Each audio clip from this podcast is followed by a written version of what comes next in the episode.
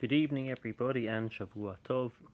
Yehoshua Perek Daled, chapter 4 of the book of Joshua, carries on exactly where the previous chapter left off. The waters of the Jordan have split. The Kohanim are standing in the middle of the riverbed with the Aron, and our chapter begins as the people have finished crossing to the other side.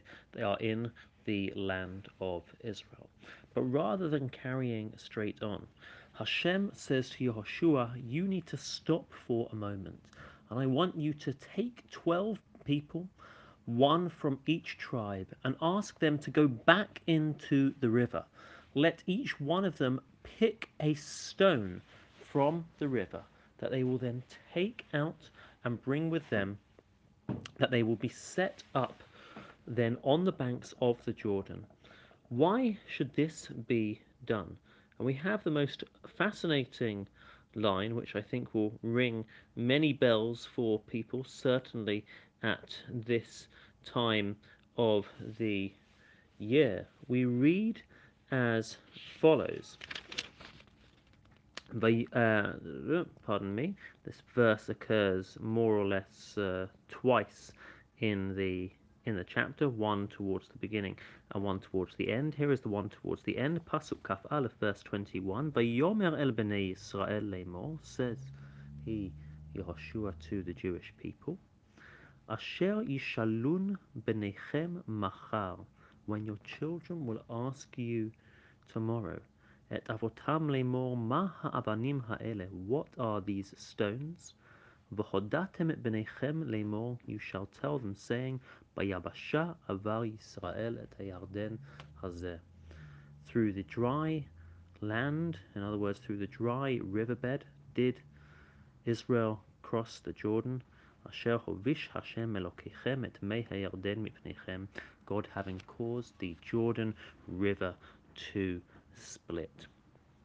These stones, we are told, will serve as an eternal memory for all of Israel to see that their forefathers passed through the Jordan River, that the sea split for them as they entered into the land.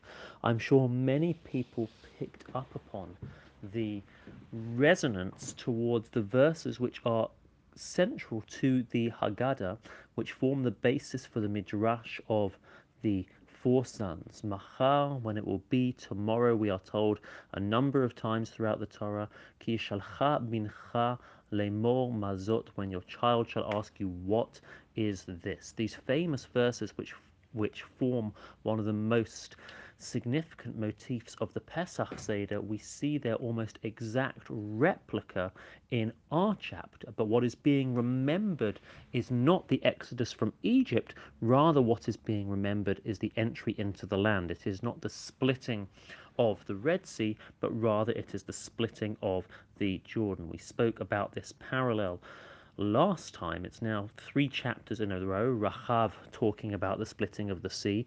Yes, in yes in last week in the previous chapter, chapter three, the splitting of the Jordan, and now the nudge back to what your children will ask you tomorrow.